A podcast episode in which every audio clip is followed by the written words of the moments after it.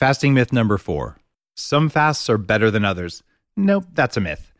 Well, you might think that sticking to just one type of fast is best, but that traps you into getting hooked on just that one way of fasting, which doesn't increase metabolic flexibility. The best way to fast is to mix it up with different types of fasting on different days, including days without fasting. You don't need to intermittent fast every day to get the results. And sometimes, especially if you're a woman, doing it every day doesn't work. In my new book, Fast This Way, I'll walk you through a half a dozen different types of fast that may work for you and tell you when to select which one. Listen to your body and customize it for you. I'll also teach you how to do this when you sign up for the fasting challenge, which is my gift to you two weeks of training about fasting that you get when you purchase the book. It's all at fastthisway.com. Bulletproof Radio, a state of high performance.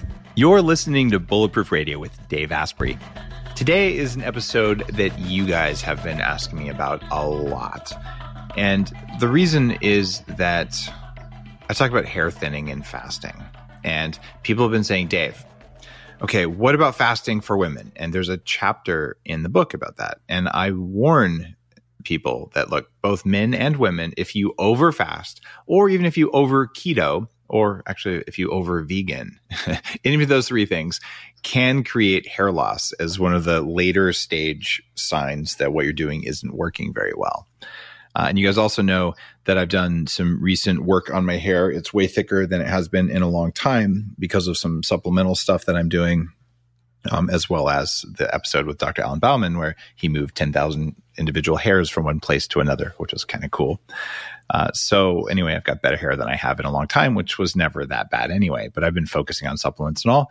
And since you guys are asking about fasting, you ask about hair loss, you ask about menopause and stress, I have the guest for you. She's returning to the show, and she's an expert on all of these things. And her name is Dr. Sophia Kogan, and she spent a long time studying, researching, and treating patients, more than 10 years, looking at hair loss, hair thinning in men and women. So we're going to talk about that in this episode today. So if whether you're a guy, whether you're a woman, you're interested in what's going on with your hair during pandemic stress or any other time, especially in the context of stress and fasting, we've got an expert and we're going to learn from her today. Dr. Sophia, welcome back to Bulletproof Radio. Thank you, Dave. It's really fun to be back. Um, I do want to say I'm more of a researcher than a treater. So, just, you know, in terms of my timeline, clinical researcher. Yeah. You also just came out with a brand new paper about, oh, actually less than a month after you published the paper. I've got you on the show. Um, but you guys just published a pretty interesting paper looking at perimenopause uh, menopause and women and hair loss and what you can do about it, which is the other reason why you're on the show. So basically, we're hair stress, fasting, all that kind of stuff. Uh, let's jump in on not necessarily the new study you did, because we'll get there, but you've told me off camera that you've just seen a huge increase in hair shedding recently. What's going on? Not personally, but just in the world. What's going on with that? Uh, personally, too. Um, oh, personally too. Well, your hair looks pretty yeah. good. It looks like it did last time, you have a lot of it, so I guess your oh, stuff works. Been, but yeah, well, okay. You know, I think so. My hair started shedding again when the pandemic started, and I just I noticed it and I felt it, and I was like, oh, hmm, I'm very strong. You have to be genetically predisposed to some degree, and um, and I am, and that, happens to me anytime I'm stressed. I, I, get to manifest like this. Not everybody will, but a lot of people do. And right now, more than ever, people are coming forth saying that they're shedding more than ever. Now, the reason that the statistic, it's not just something that I made up in my head. I, I noticed myself, and I felt like that was going to come, but now we're hearing that from our doctors. So I speak to a lot of dermatologists who treat people. And what they're seeing is a humongous rise in something called um, telogen effluvium. Yeah, explain that. I mean, we talked about it last time, but some people didn't hear that episode. So, so define yeah. it for people. It sounds pretty fancy.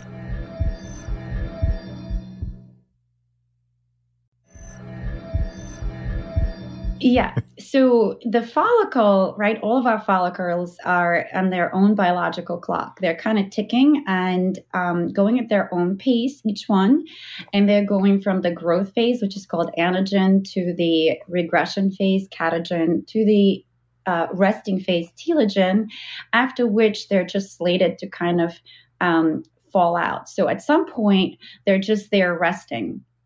And okay. uh, what happens is when we have a tremendous amount of stress, like for instance, like we had even earlier on in the pandemic and even currently i would say that there's a little bit of a shift in terms of how stress is perceived now. It was really acute and now it's a little bit more chronic for us. But um, from that point when you have this massive amount of stress now it could be both physical or emotional. So it could be a strong shift in diet, a huge weight loss. It could be, you know, to your point about fasting, it could be uh, emotional, psycho-emotional, perceived threat, a life-threatening event. Now, if you pandemic is not a life-threatening event, like what is, right? So a lot of people, so for a lot of people, so that what happens is that those follicles are um, synchronistically shifted a huge number of them into that resting phase. So the body says, I want to pull the resources internally. I don't really need or care about hair. I want to preserve my life. And so it goes to the vital organs. And so that's what happens to the hair growth cycle and it shifts. And all of a sudden, we have a massive amount of hair shedding about three to six months later. And that's actually what happens to a lot of people. Some people that progresses to a more chronic situation.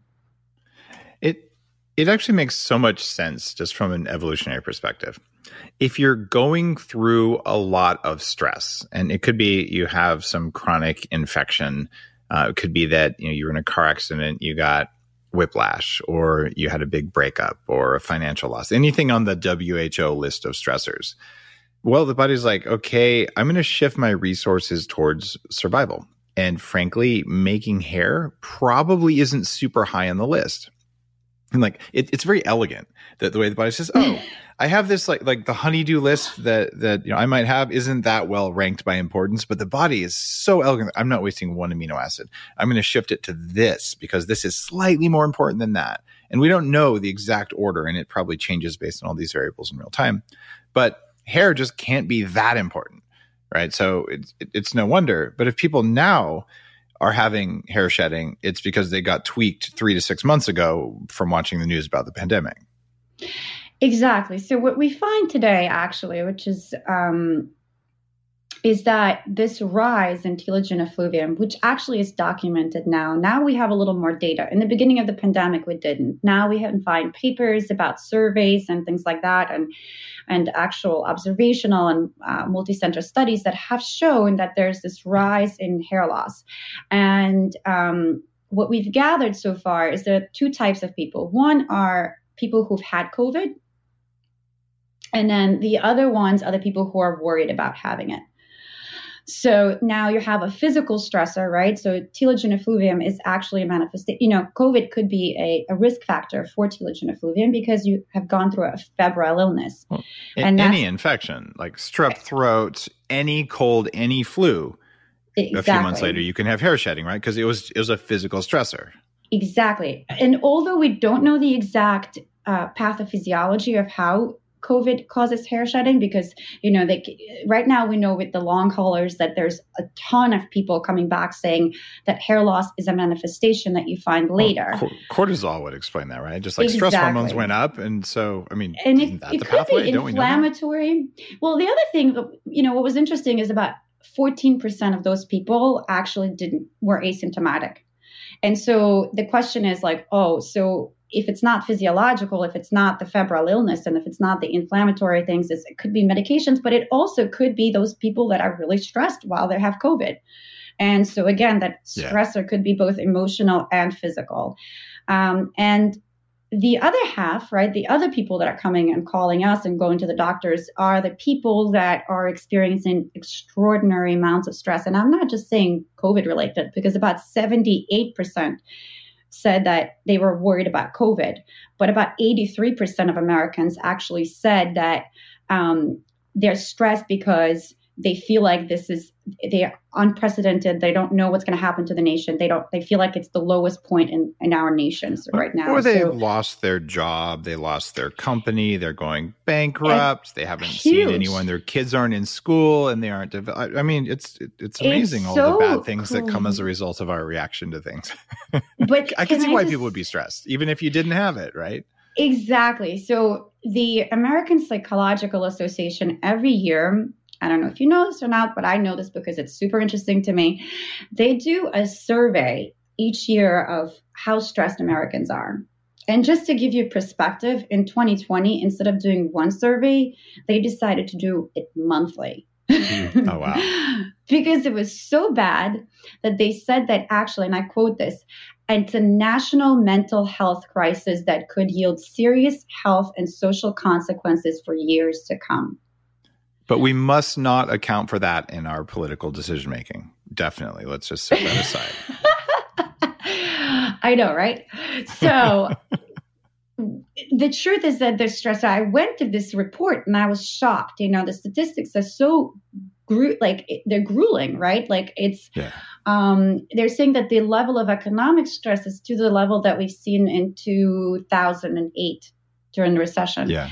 And the fact this is the only year where they saw such an, a statistically significant increase in stress from the year before. So they've never seen that from the time that they started doing that in I think 2008. So I think what we're experiencing now is the tip of the iceberg of what is going to come later on, you know, and for the years to come. Uh, people who have children are more stressed than the ones that don't. And what's really fascinating is that the younger generation actually is most stressed.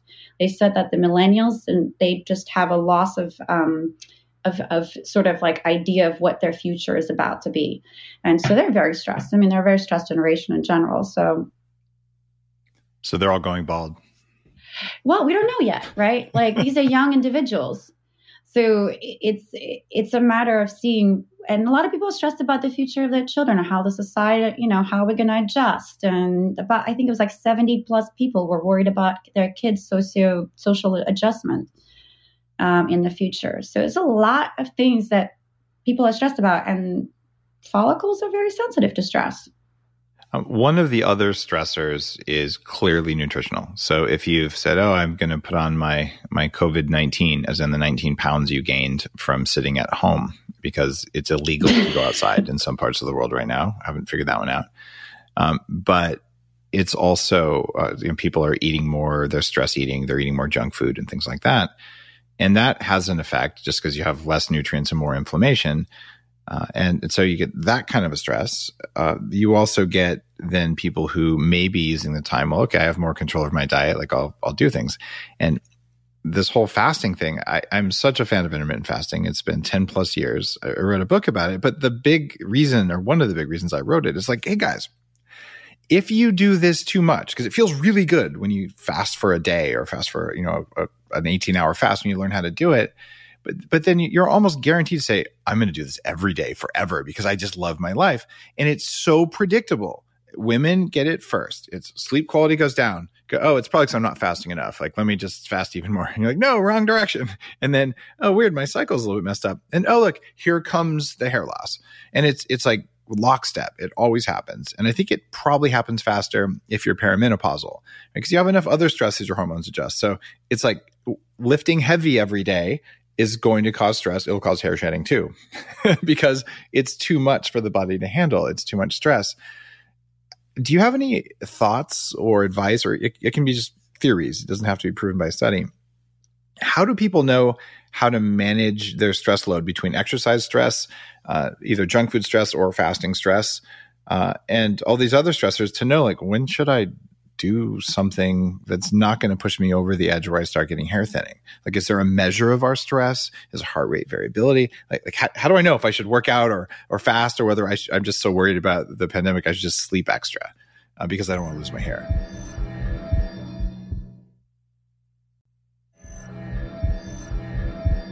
Huh, it's a good question. I think it's always about um, well, first of all, you you said something really important.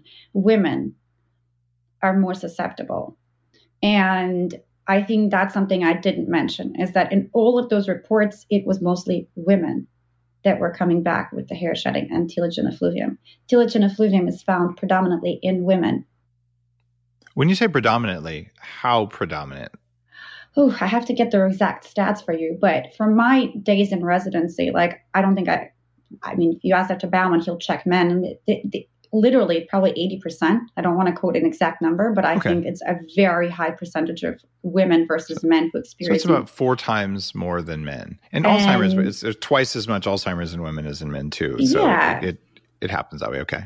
So in my humble opinion, that's related to the fact that, you know, I think our, you know, adrenal fatigue and all those things happen more commonly also in women. I think we just have more, we have cycling that happens. And so we have more to deal with in terms of our bodies being finely regulated and finely tuned. So when something goes out of whack, it really, you know, kind of goes across all because nobody really understands why it is mostly women that uh, present with these things, especially also with autoimmune disorders and with thyroid, to which we uh, disorders and subclinical thyroid disorders, which are on the rise. Um, I think it's it's pro, you know we don't know why it's women, but we do know it is mostly women. And I think it's because we're more sensitive to stress. I think we might be more resilient to showing it outside, but internally we're more sensitive. Our, our fine tuned mechanisms are more sensitive. Um, but to answer your particular question about how and when, uh, I, I think this is going to be less scientific and more intuitive.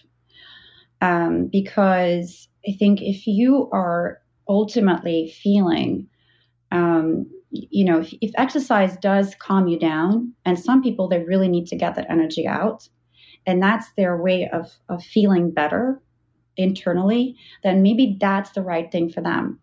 I you have to find one or two things in your life that are going to keep you sane especially now. Um, for me, when the pandemic hit, I was, you know, we have so many different levels of stressors that we're dealing with. Some people have kids, some people uh, battling loneliness, some people, uh, you know, most of us are really just kind of like hunkered down. It's hard to be inside. Like I was in New York City for most of the time now, and I'm more now I'm close to you, where there's more nature, and I'm able to go outside. So there's there's just so many different things, and I think for each person it's going to be really different. But they got to feel a, a, feeling of calmness because that's when you calm the nervous system. If the exercise is just going to wind you up, then find that time to breathe afterwards and sit down.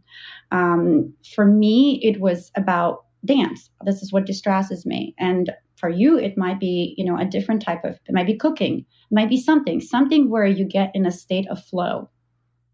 And that's the meditative state that we all look for. So I don't have like a, a strong scientific answer for you in terms of that. Um, but I do think it's you have to listen to your body.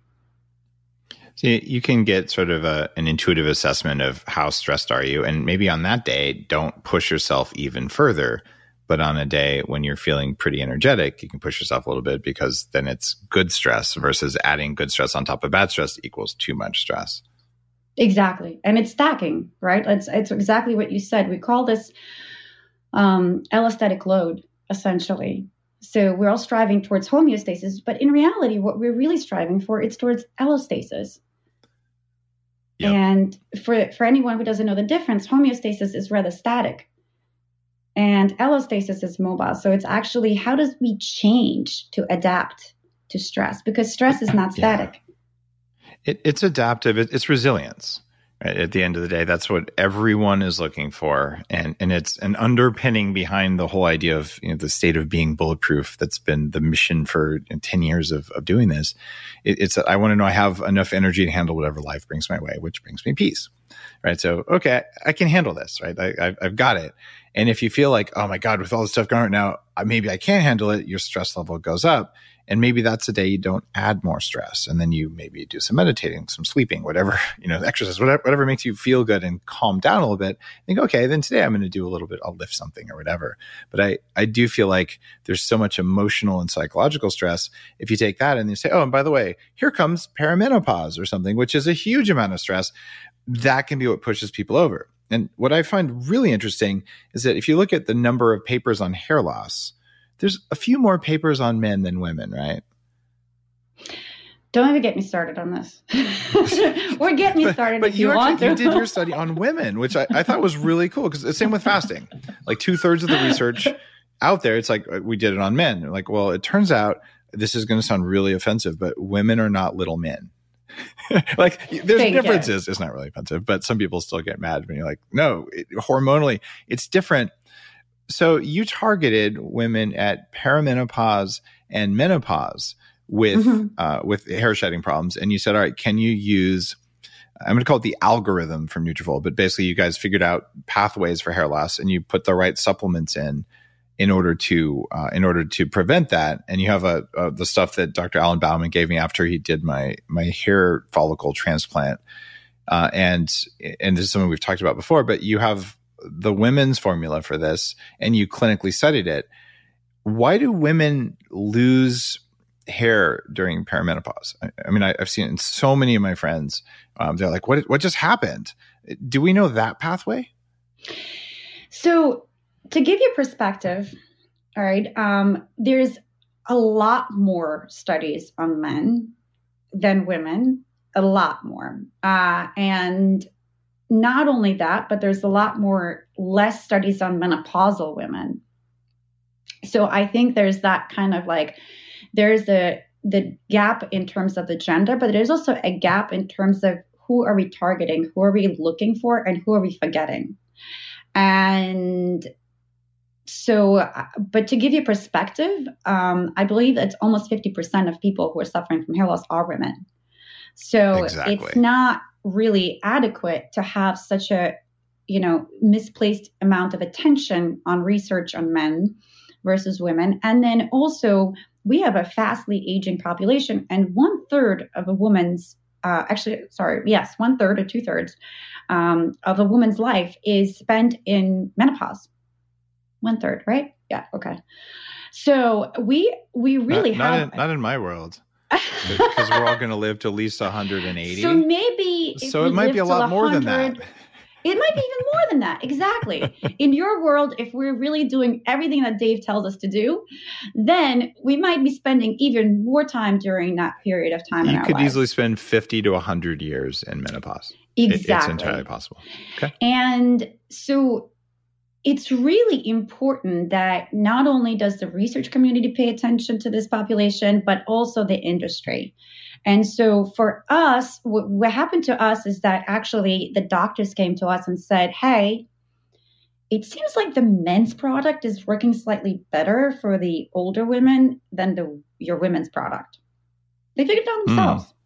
And so we said, oh, that's interesting. Okay, let us go back and see. Well, it turns out that not only are women not little men, like you said, and we have absolutely different hormonal pathways and you know factors that contribute to what we need, but also women have very strict sort of phases in their lives, right? Men don't really have that as much.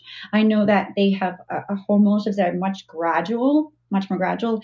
But a woman, you know, she has menarche when she starts having um, her periods. Then she has children if she wants to have children. That's always post, you know, uh, uh, postpartum. There's obviously a shift, and often enough, women lose hair. Lots of hair cope from the shedding after pregnancy. Exactly. right? Yeah. Also for the reason that the body kind of adjusts and knows what to do, and um, and then there's menopause, right? And so we're often forgetting that there is that stage in life. And what's interesting is that in many cultures, and um, this used to be a celebrated age. And in fact, we know now that women in this age group are leaders in society. And so to treat them as, you know, kind of like lost and sundowned and turned off and completely And like not even studied in medical studies is ridiculous. Yeah. it's ridiculous. So what we did is we decided to see what's happening. And so we went back and researched it. So essentially, and there's very little literature there. So it's a lot about tying the dots together and understanding what's happening. And I think you know a lot about aging and you know mitochondrial aging and all of that. So that all contributes. But essentially, one of the most important things that happens to a woman during that time is that the ovaries tend to shut down rather quickly.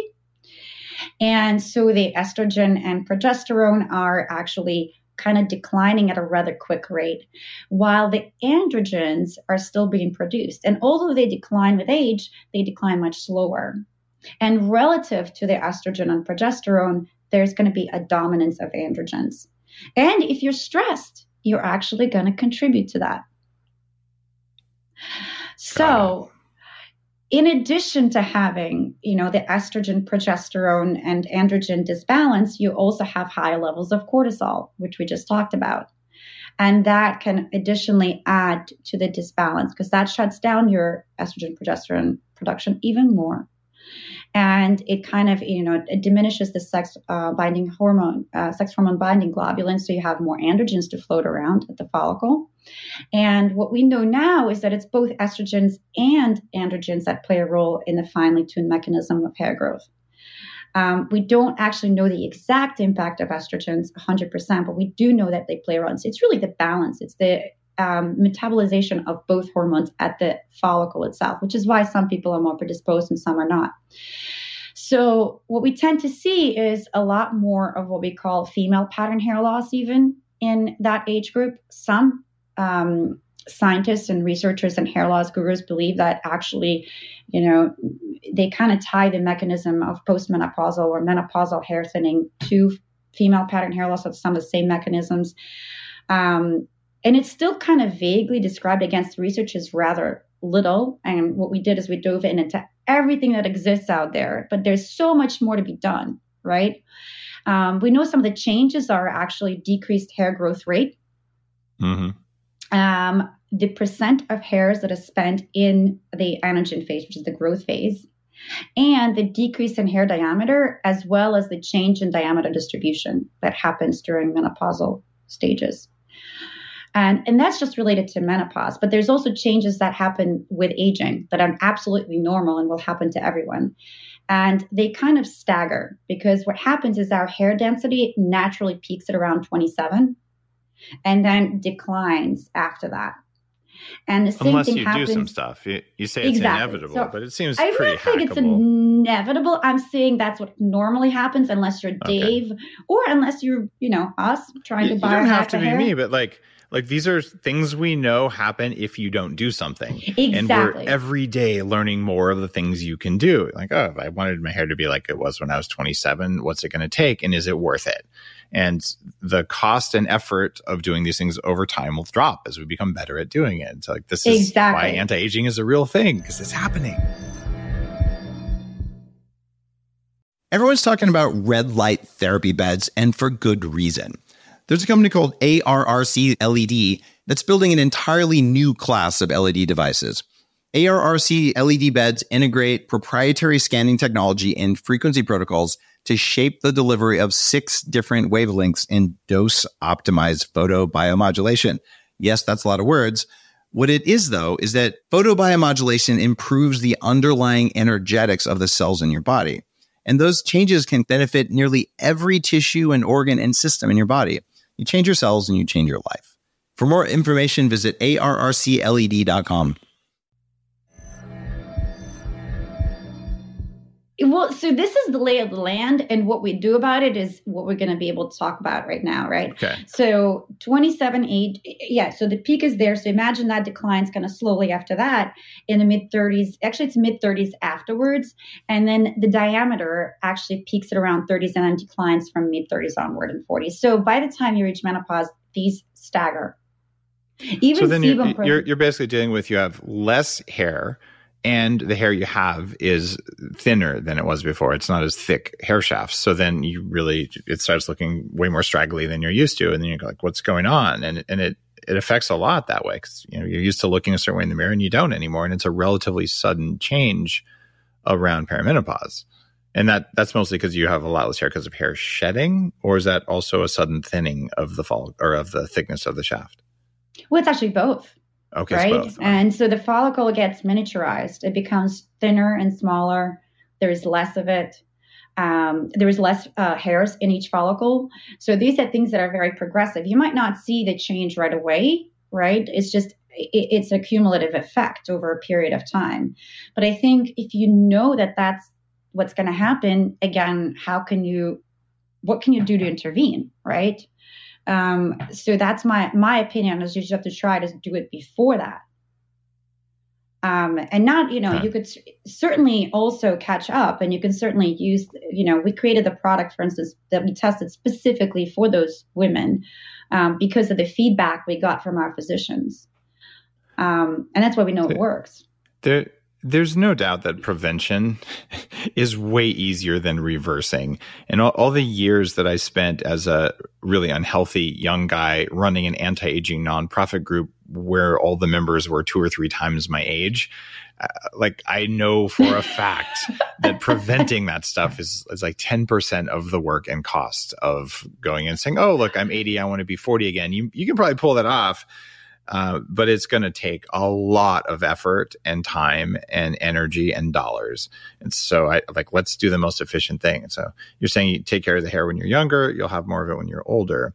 But what do you find for older people or at least middle-aged people uh, in your study or for women in your study? Because that's what you studied. You, you gave them the Nutrafol women's formula you'd put together. What what did you find? This is placebo controlled, double blinded, like a pharmaceutical company would do, but it's for a supplement. Uh, what, yeah. what happened?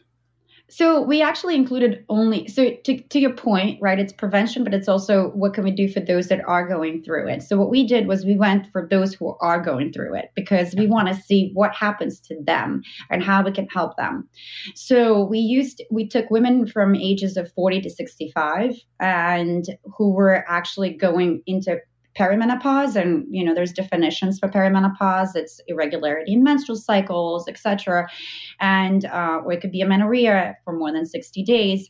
And then menopausal which actually is defined as absence of uh, periods for about uh, for about 12 months and postmenopausal women right? So we went through all of those. We included all of those women. Some had um, um, some had uh, other menopausal symptoms. I think most of those, uh, highest number was um, of menopausal symptoms that are other than hair shedding or hair loss was um, actually uh, hot flashes.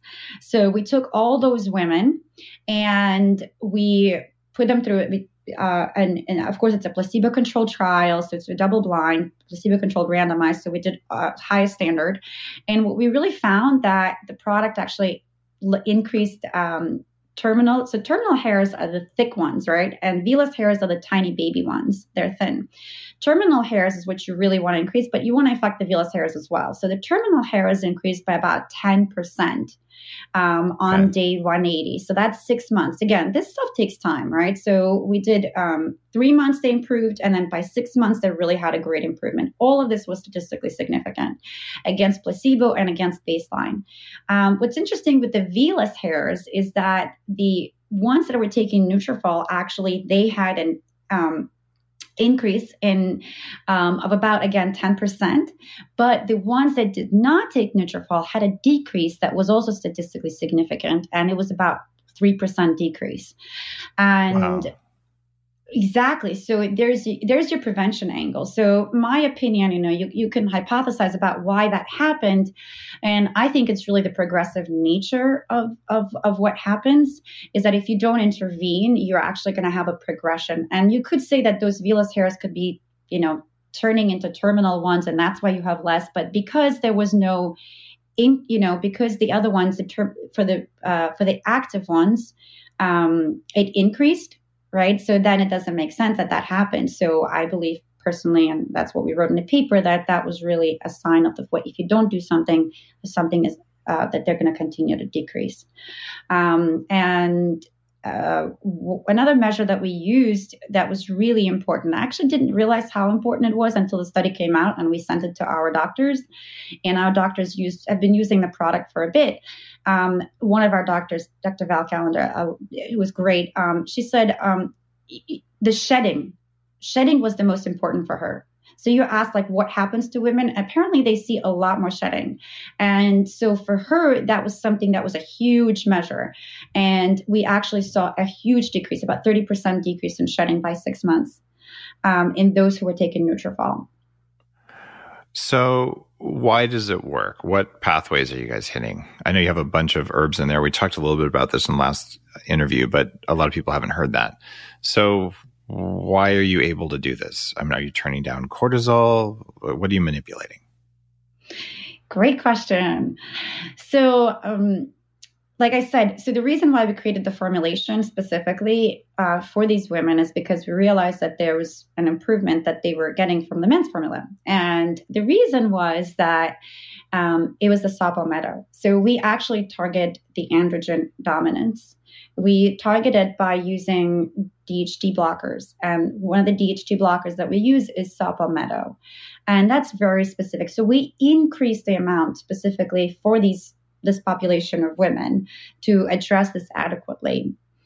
And, and just a little side note, saw palmetto is best known for men who take it for prostate issues, right? Uh, that, that's the most common reason people would use that herb all by itself. But like, oh wait, it has effects in women and, and they're different. So use it to block DHT, which is what happens when testosterone breaks down via one of its pathways. DHT is biologically useful, but not too much of it because it gives women the female pattern hair loss that's a lot similar to the male pattern hair loss, right? So, and, and this is an oral supplement. You don't have to, you're not smearing anything on your hair. You're just, uh, no. uh, you're just taking it. Okay. Women so don't like pathway. smearing stuff on their hair, by the way. No, just so guys you know. don't that's, either. It's, it's not fun. No, and that's why women don't love using, you know, Rogaine minoxidil because they, it, um, you know, when we asked the question for a lot of women, they said in our study, in the study, in our study, like over 80 or 90% said they'd rather take a pill than put something in their hair because it messes with our styling. Sure. Um, but so the other pathways are stress, of course. Well, actually, let me just go back to the DHT. So another ingredient that we added that was really important is maca. And it has alkaloids that are actually functioning at different levels of the hypothalamic pituitary axis and the hypothalamic pituitary gonadal axis. It actually tones it at every point. It's an adaptogen, so it's great. It not only um, counters cortisol effect, but it also helps with the estrogen balance.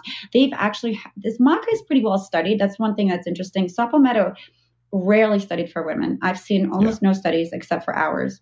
And um, maca has had some studies done on it in terms of helping with that transition. So it sort of mitigates that really hard and harsh shift in the decline in estrogen production. Um, it has um, a few different constituents that do that. And so it's a great addition. And I think it actually works synergistically with the saw palmetto to produce such a great effect. Um, the other ingredients are stress adaptogens, something I love. Um, and we have uh, something called sensoril ashwagandha, which is probably one of the best studied stress adaptogens on the market. And it's kind of exclusive to us. We absolutely love this ingredient. And uh, it has over 12 studies. Like, you don't get that on an ingredient. Yep. it's, a, it's a very well studied form of ashwagandha. And, and just for, for listeners, what adaptogens do is they make it easier to turn stress hormones on and then turn them off when you don't need them. So if you don't have adaptogens, it takes you longer to go into stress response mode and you stay there for a long time. And adaptogens originally came from military use in China and maybe Russia. Like, oh, what if we give these to soldiers? They can go into battle mode and then rest when they're done instead of staying tweaked for two days after battle mode. Therefore, they'll be more effective soldiers. And it turns out it works for our stress response in general. I've been taking adaptogens for 25 years because maybe I had more stress than I needed. I don't know. Who knows? So that that's a just a very well studied one. So that combination you showed had these these pretty substantial differences um, did it matter for perimenopause versus menopause? Um, did did one group get better results than another? It's such an interesting question. So, what you don't know is that um, the study actually was more than six months. Uh, what we publish currently is the six month double blind placebo controlled part. What we have out there still is data that we're still kind of gathering and sorting through right now, um, that's the one year. And what we did to the second part of the group is that we shifted the ones that were taking placebo because I find it unethical to keep them on a placebo for a year. And we crossed them over. We had them take Nutrafol, and um, and the ones that were uh, taking it already, the active, we had them take it for you know an additional six months to see what happens if they take it longer, right? Because we don't just want an effect at six months, we want to see what happens. So, I, in that part of the study, we're going to stratify a lot more of the data on the who did, you know, what happened to each section. um, each uh, each group, the perimenopause, menopause, postmenopause. So there's going to be more that's going to come out of that.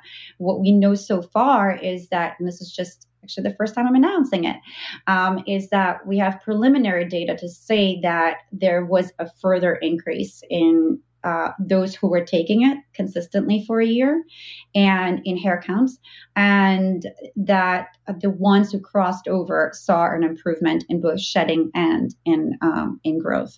So, but okay. other than that, there's going to be more information that we'll be able to bring to you maybe next time. Once you get the data, I got it. You have to you have to get your full results. Uh, one of the things that I find really irritating about hair is it's the worst biofeedback system ever. Because you do something like, oh, three to six months later, it's all going to fall out. And like, what did I do three to six months ago? And you can sometimes target it at a specific emotional or like a big physical event. Or I was, you know, I was bedridden for two weeks. Well, there you go. A while later. Um, or even I had a baby, and the, oh, three to six months later, poof, you know, what happened to all my my nice pregnancy glow hair? Um, from a from a perspective of whether you're a man or a woman, like doing something consistently for six months to see some results uh, and you're seeing you know 10% change over six months which is actually a phenomenal change but it's different than oh like here's a mitochondrial resuscitant kind of thing. A lot of the supplements i'm like oh you take it? Wow. I had the best day ever because i was making more energy right now. And then i didn't take it. And then i didn't and so you can really you know it's like driving a, a race car. Like you turn the steering wheel and it turns. But if you're driving a ship like you turn the wheel and it kind of slowly turns over the course of a mile. Um, and i'm I'm working on some stuff with my hair, um, stuff that I don't think anyone else is doing. But I've had a substantial reduction in gray hair. I think I can actually turn my hair all back Ooh. to not gray. And I look at it; it's there's still some gray on top, but it's way less gray than it was before. There's no dye or anything in there like that. I think it's working, but it's going to take me at least a year in order to do this, probably 18 months. Right. And I, I will share what I did when, assuming it does work, uh, whenever, you know, whenever I'm convinced that it worked. And I in typical biohacker fashion, you know, like find every pathway that might be involved and hit them all at the same time because I don't care which one thing worked. I just wanted hair that was the color I wanted it to be. And, you know, then we can start backing out and people can share in, in true, you know, community fashion.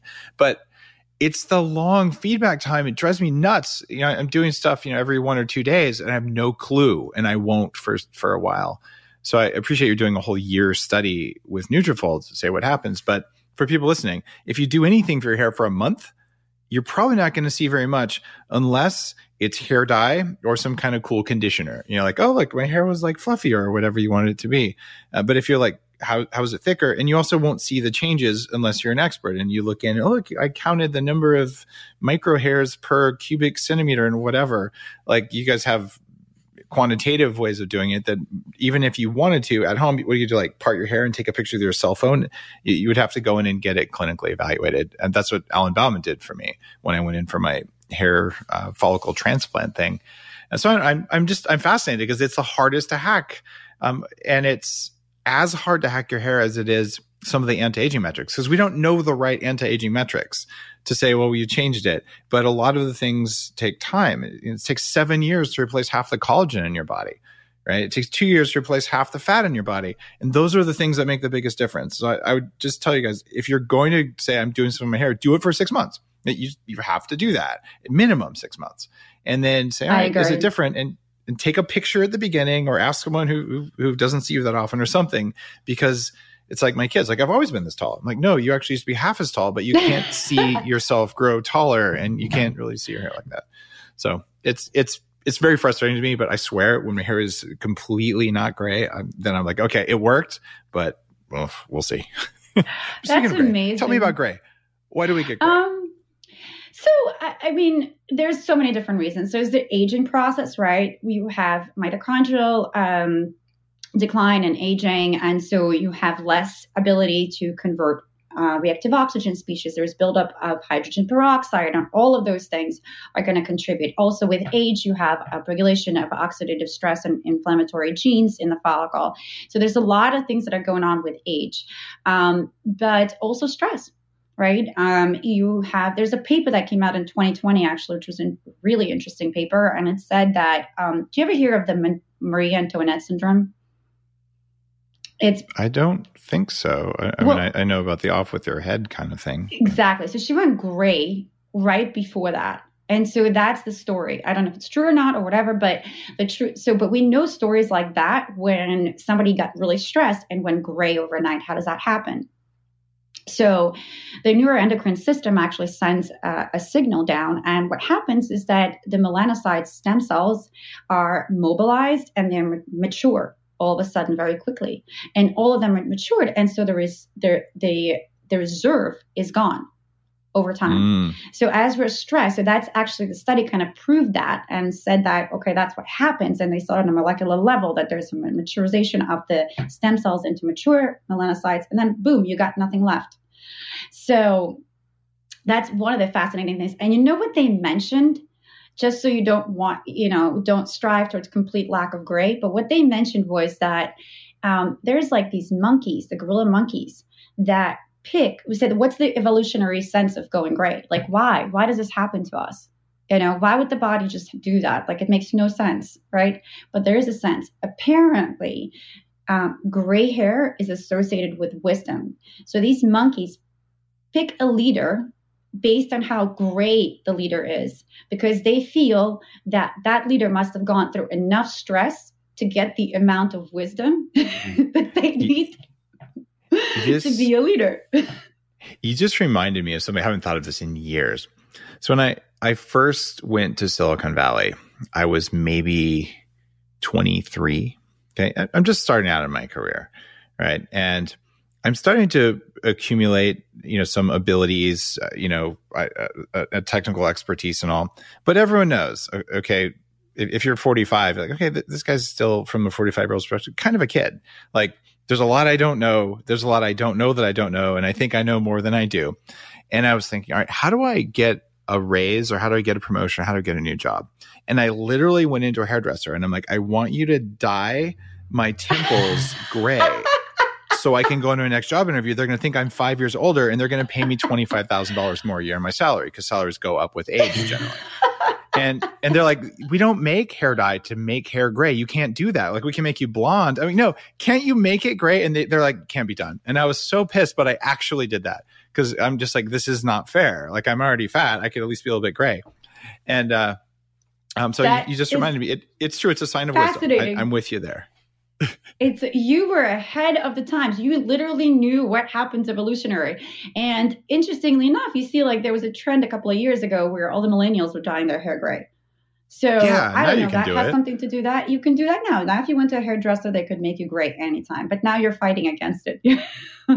yeah and and it's it's totally true in fact i don't know if it, if they still do this because I, I left silicon valley primarily you know about 10 years ago um, from a career perspective but um, it was just we, we call them gray hairs. Like the engineers who know how shit works. Like it's like every meeting needs a gray hair because like no guys you know we've got all kinds of young creative visionary energy but there's always a couple of guys like no no no let's talk about how it really works. And and they're the guys who can just they're like wizards. They can like look at a huge problem set and be like, that's where the problem is. And then we can all work as a team. But if you had a team that was all gray hairs, like that can't be done. And if you had a team that was all young people, then they wouldn't know what they shouldn't do. And so it was really neat to have a mix of ages. But you're right, it, it's a sign of wisdom, right? And, and so I'm working on creating this world where a lot more older people have a lot more energy. So we have a lot more wisdom that we can share across all the generations. And I think that's going to be fantastic. But if you can't recognize the older people because they don't have gray hair, you'll just have to go on competence. And I like that better. I like that too. But it kind of also, you know, tells you a little bit about our societal norms. And, you know, speaking of menopausal women who are also going gray at the same time, like, again, there's that question is it a bad sign or is it a good sign? There's, a, you know, I don't think we should judge anyone by the by you know book by its cover but at the same time there is merit for evolutionary changes that happen to us in some capacity and we can fight against them so i think you know using antioxidants is a big deal you have to um, you know boost, boost your own because we're declining in antioxidant potential as we grow older. So an ability to so that's one of the things we added actually into our menopausal product is that we added a really powerful antioxidant in addition to the antioxidants that we already had um, in our previous formulations. And that was um, simply uh, exactly about what you're talking about Which which antioxidant was that? Um, astaxanthin, which is about 600 Oh. times more power Yeah. than vitamin C. I, And I think I think you almost can't get enough astaxanthin. Um, it is it is so powerful. It's in the fish oil uh, stuff that I make for bulletproof, and I it's in the eye armor stuff that I make, and I get a combined total from all sources of twelve to fifteen milligrams a day. Yeah, and it's and like it's, it's um, it's a big deal for anti aging. Like like I love it that you guys have that in there. What a great addition! Yeah, yeah. And you, you were saying um, something about it. I didn't mean to cut you off there. No, I was. I just said I love the red color. That was purely aesthetic. Well, it, it's what makes shrimp red. It's what makes salmon who eat um, their, their phytoplankton red. And man, it's it, it's one of those really powerful things that I wish everyone had more of. So adding that in for hair loss, I didn't even know that it had an effect on that. But I, I love it that you've you made that change, but because it, it just makes so much sense. Does it go after peroxynitrite? Is that the the hydrogen peroxide thing that's the issue? I didn't know it even did that. Okay. I was just, it must do that if you put it in there. Okay. yeah. Wow. Now, one of the things that I have endeavored to do uh, on the show and on my social media this year is when I actually use something, I do everything I can to save people money on it. And so I ask people to come on the show. If you're going to talk about something cool, you have to give us a discount. I do not use the women's formula. I'll be uh, pretty straightforward there. Um, but still, you were nice enough to give 20% off at your first order. Nutrafol, N U T R A F O L dot com. Use code Dave. You're 20% off. And does that work for the men's formula as well? Yeah, it works for. We have three different formulations. Okay. Um, the one we were talking about most in this particular segment is the women's balance, and that is for that woman that is going through the menopausal transition or approaching it, because again, we want to hit Okay. the preventative and the actionable angle. Um, and men's and regular women's products. So for those women that are younger, and each of them will obviously, if you go on on our website, you'll get a twenty percent off. And if you happen to go through the uh, quiz, you know you can also get different uh, uh, booster packages. Um, so if you're extra stressed, you can have an extra stress booster additionally to that. And nice. we talked about that in a different episode a lot. But definitely, the more adaptogens you can get, the better. It it really uh, it makes sense, and and so for people who are paying attention to that, I I, I really honor the fact that you said, look, we're going to make a product for women at perimenopause and menopause, because it's a lot of people, and uh, if and things are different there, and, and I, I did my best in in fast this way or i'm like okay I, can have a chapter and i can talk about the differences for women and perimenopause and menopause but oftentimes the studies are lacking. And so you're like oh we'll just do the study and then we'll make the stuff. So that's i just think that's cool. And we need a lot more of that out there because like i said we have an aging population. And what i would like everyone listening to know is it doesn't really matter what your age is. If you're 25 whether you're a man or a woman there will come a time in your life where you're going what the hell just happened to my hair even if you're one of the lucky ones like i all the guys in my family are super bald. I've kept my hair really really well compared to my genetic predisposition but i'm like it's getting a little thin. And then alan it was like hey dave uh, why don't you do an episode on something you don't really need and we'll just move some hairs around? I'm like all right this is cool. I'm going to be around for 180 years. This is going to solve a problem. And i'm super stoked on it. And when i walked out of his clinic yeah he gave me some nutrafol. It's like here you go. Here's a couple bottles. You need to take this stuff.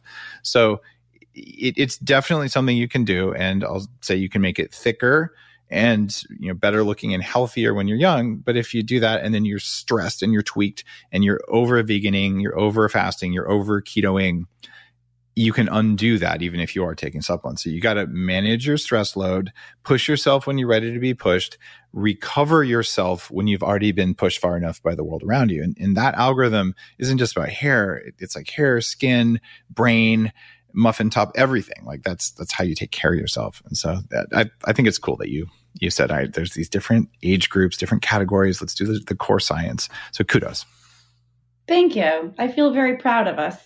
Um, you know, this is the first study that came out on women in menopause or yeah, who are going through hair thinning that uh, for a natural supplement. Um, there's virtually nothing even on that non-natural supplements. So we're very proud of ourselves for taking the first step uh, and and kind of leading the industry in that and the research community as well.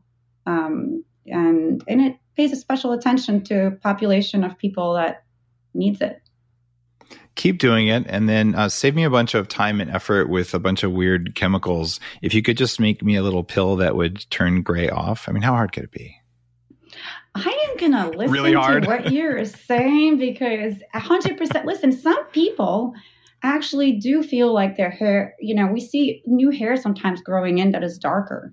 Um, I think it's it is really about tweaking it for that specifically. We haven't, you know, done yeah. that, um, but I welcome your feedback. Mm-hmm. well, we know less stress works, and I did go through a really stressful period about three years ago um, where I had like I did had a traumatic brain injury, uh, and I was dealing with a whole bunch of different stuff at my different companies, and and just like a lot. And I noticed like the hair, it absolutely does get grayer and it can happen relatively quickly. I'm like, what, what the heck? And then it's like, well, is it, it's partly stress, but it's also partly, I realized I was taking an imbalanced amount of zinc and copper. I was probably making myself copper deficient by overemphasizing zinc. So I cranked my copper up a little bit, but you don't want to be copper toxic. So I did a red blood cell test.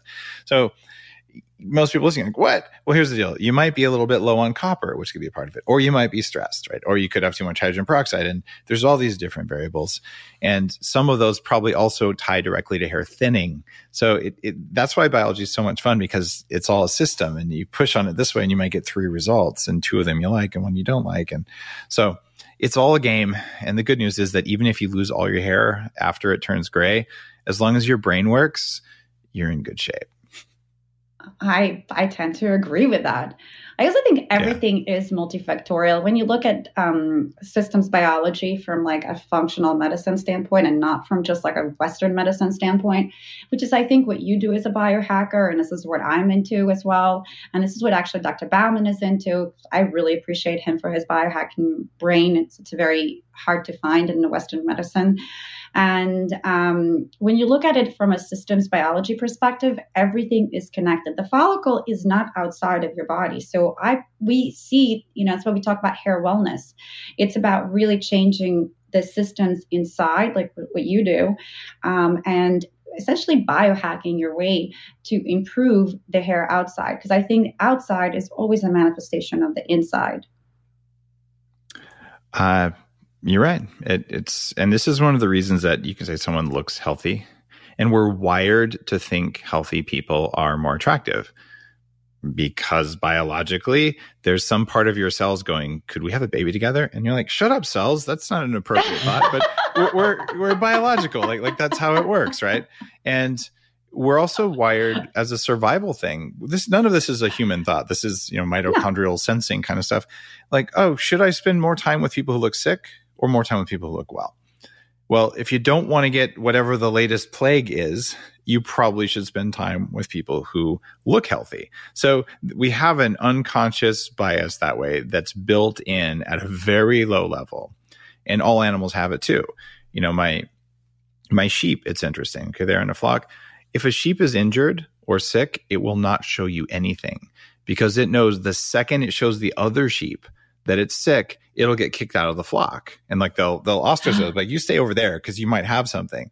So as a sheep rancher, you're like, man, you can't even tell. It seems like if a sheep gets sick, it just drops dead. No, it was sick for two weeks, but no one could tell because they've evolved to hide that from an individual perspective, even though the flock's like looking for the unhealthy one. Humans are the same way, right? We just have different hair. You know, you touched upon something that's really interesting, and that is something. We, another reason why we did this study, another reason why we we wanted to target this population is because, uh, and it's something that's really near and dear to me, is that it's it's a taboo subject.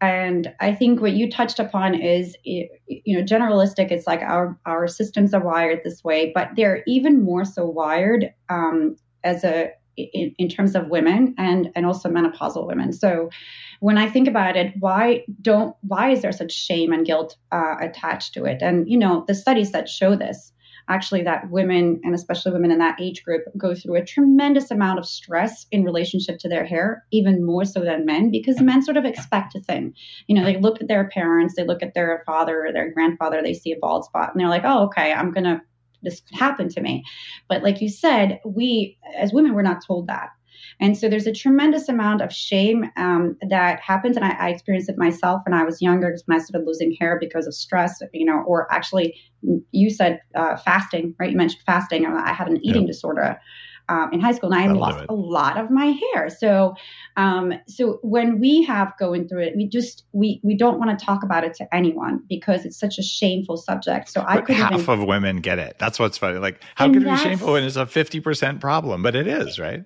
It is. So, it, and and and so there's this stigma that is attached to it, and we call this kind of the last taboo. So we're going to be able to talk about periods. Great. Hallelujah, we finally can. We can talk about menopause. Hallelujah, we finally can. And now I think it's really important to just, like you said, address the fact that, hey, this is going to happen to you at some point in time.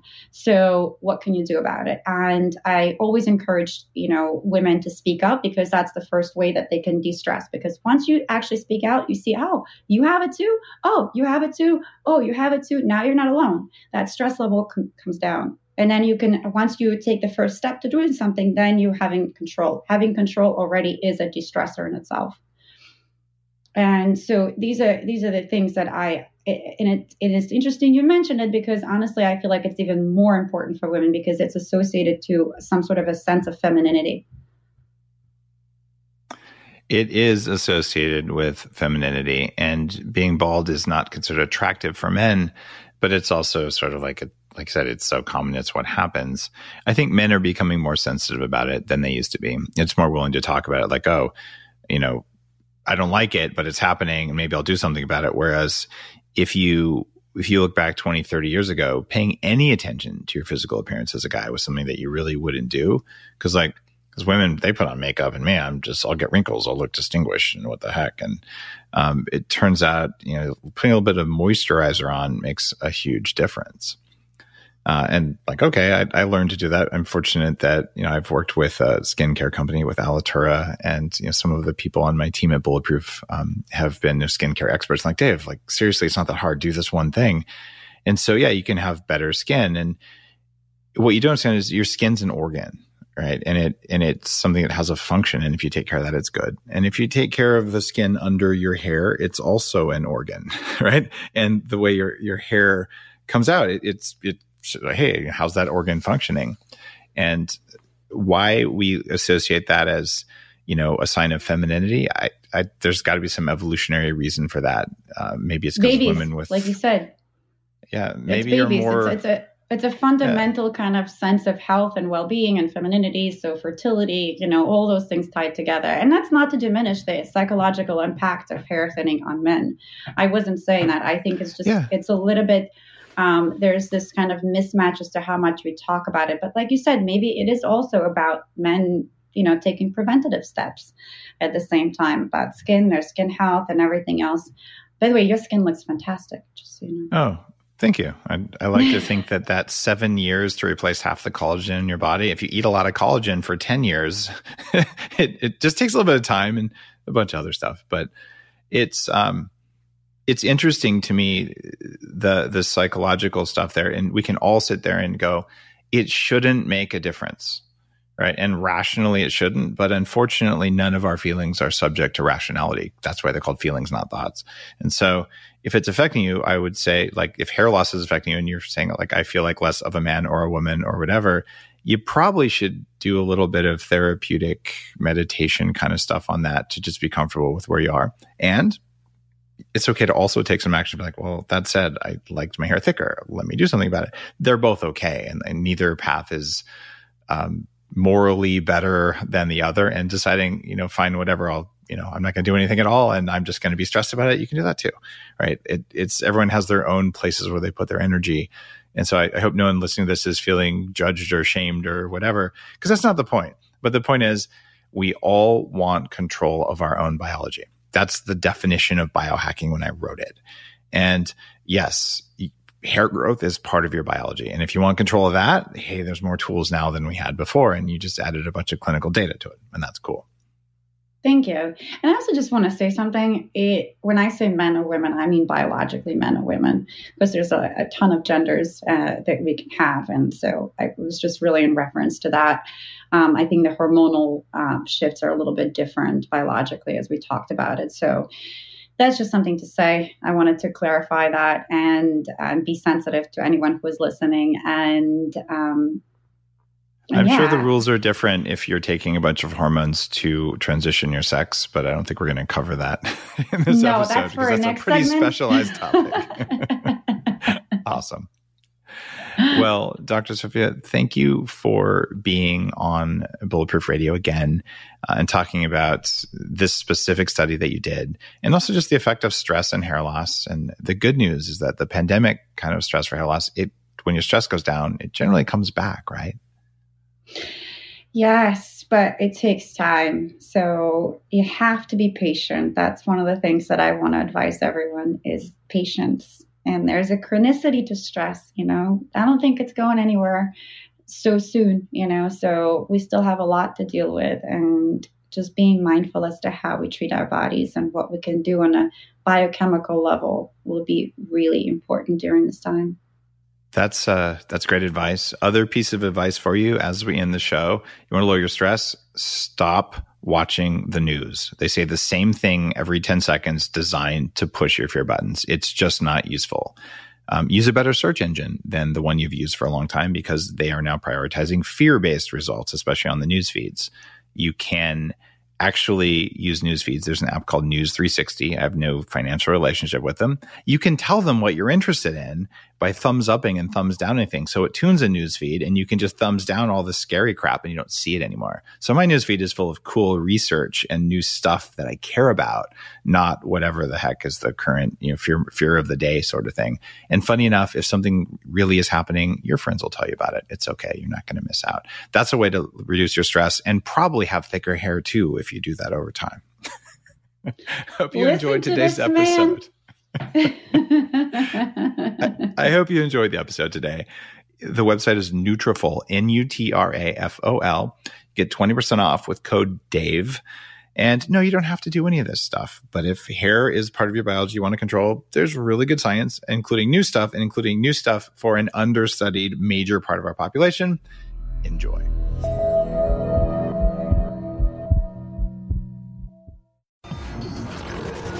The Human Upgrade, formerly Bulletproof Radio, was created and is hosted by Dave Asprey. The information contained in this podcast is provided for informational purposes only and is not intended for the purposes of diagnosing, treating, curing, or preventing any disease. Before using any products referenced on the podcast, consult with your healthcare provider, carefully read all labels, and heed all directions and cautions that accompany the products. Information found or received through the podcast should not be used in place of a consultation or advice from a healthcare provider. If you suspect you have a medical problem or should you have any healthcare questions, please promptly call or see your healthcare provider. This podcast, including Dave Asprey and the producers, disclaim responsibility for any possible adverse effects from the use of information contained herein. Opinions of guests are their own, and this podcast does not endorse or accept responsibility for statements made by guests. This podcast does not make any representations or warranties about guest qualifications or credibility. This podcast may contain paid endorsements and advertisements for products or services. Individuals on this podcast may have a direct or indirect financial interest in products or services referred to herein. This podcast is owned by Bulletproof Media.